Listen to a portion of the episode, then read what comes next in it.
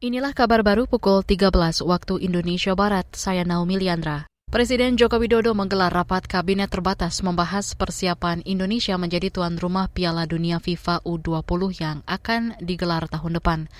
Menteri Pemuda dan Olahraga Zainuddin Amali mengatakan, Presiden meminta jajarannya untuk memperbaiki infrastruktur yang akan dipakai sebelum Oktober.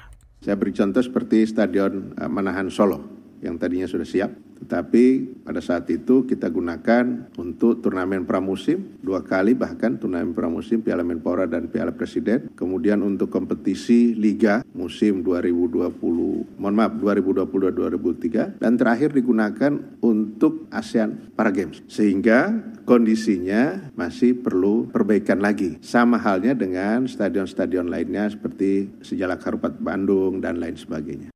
Menteri Pemuda dan Olahraga Zainuddin Amali mengatakan Presiden Jokowi juga meminta para pejabat melakukan langkah-langkah untuk memenuhi standar FIFA, mulai dari perbaikan rumput hingga perbaikan penerangan.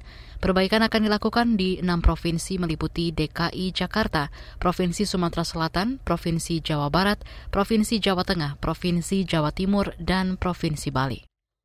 Kementerian Pendidikan mengklaim angka buta aksara di Indonesia terus menurun setiap tahun.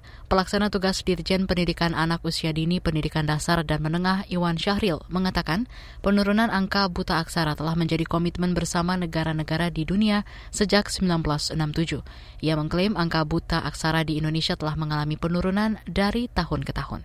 Penurunan angka buta aksara ini merata di seluruh wilayah Indonesia sampai pada tingkat kabupaten atau kota Mengacu pada hasil survei ekonomi nasional atau Susenas 2021, angka buta aksara di Indonesia tinggal 1,56 persen atau 2,7 orang. Jumlah tersebut menurun jika dibanding dengan data buta aksara tahun 2020 dengan angka 1,71 persen atau masih sekitar 2,9 juta orang. Hal itu disampaikan pelaksana tugas Dirjen PAUD Dikdasmen Iwan Syahril dalam puncak peringatan Hari Aksara Internasional hari ini.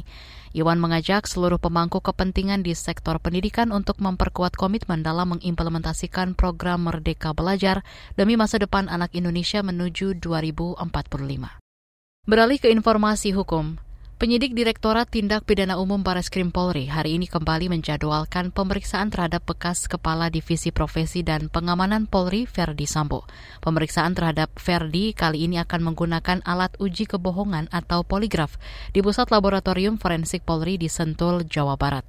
Agenda pemeriksaan hari ini dibenarkan Direktur Tindak Pidana Umum Dirtipidum Baris Krim Polri Andi Rian Jayadi. Sebelumnya, uji kebohongan telah dilakukan terhadap empat tersangka pembunuhan Brigadir Nofriansyah Yosua Huta Barat atau Brigadir J dan satu saksi. Menurut Andirian, tujuan tes kebohongan ini sebagai bukti petunjuk guna meyakinkan penyidik dalam melengkapi berkas perkara yang akan segera dilimpahkan kembali ke jaksa penuntut umum. Demikian kabar baru KBR, saya Naomi Liandra undur diri.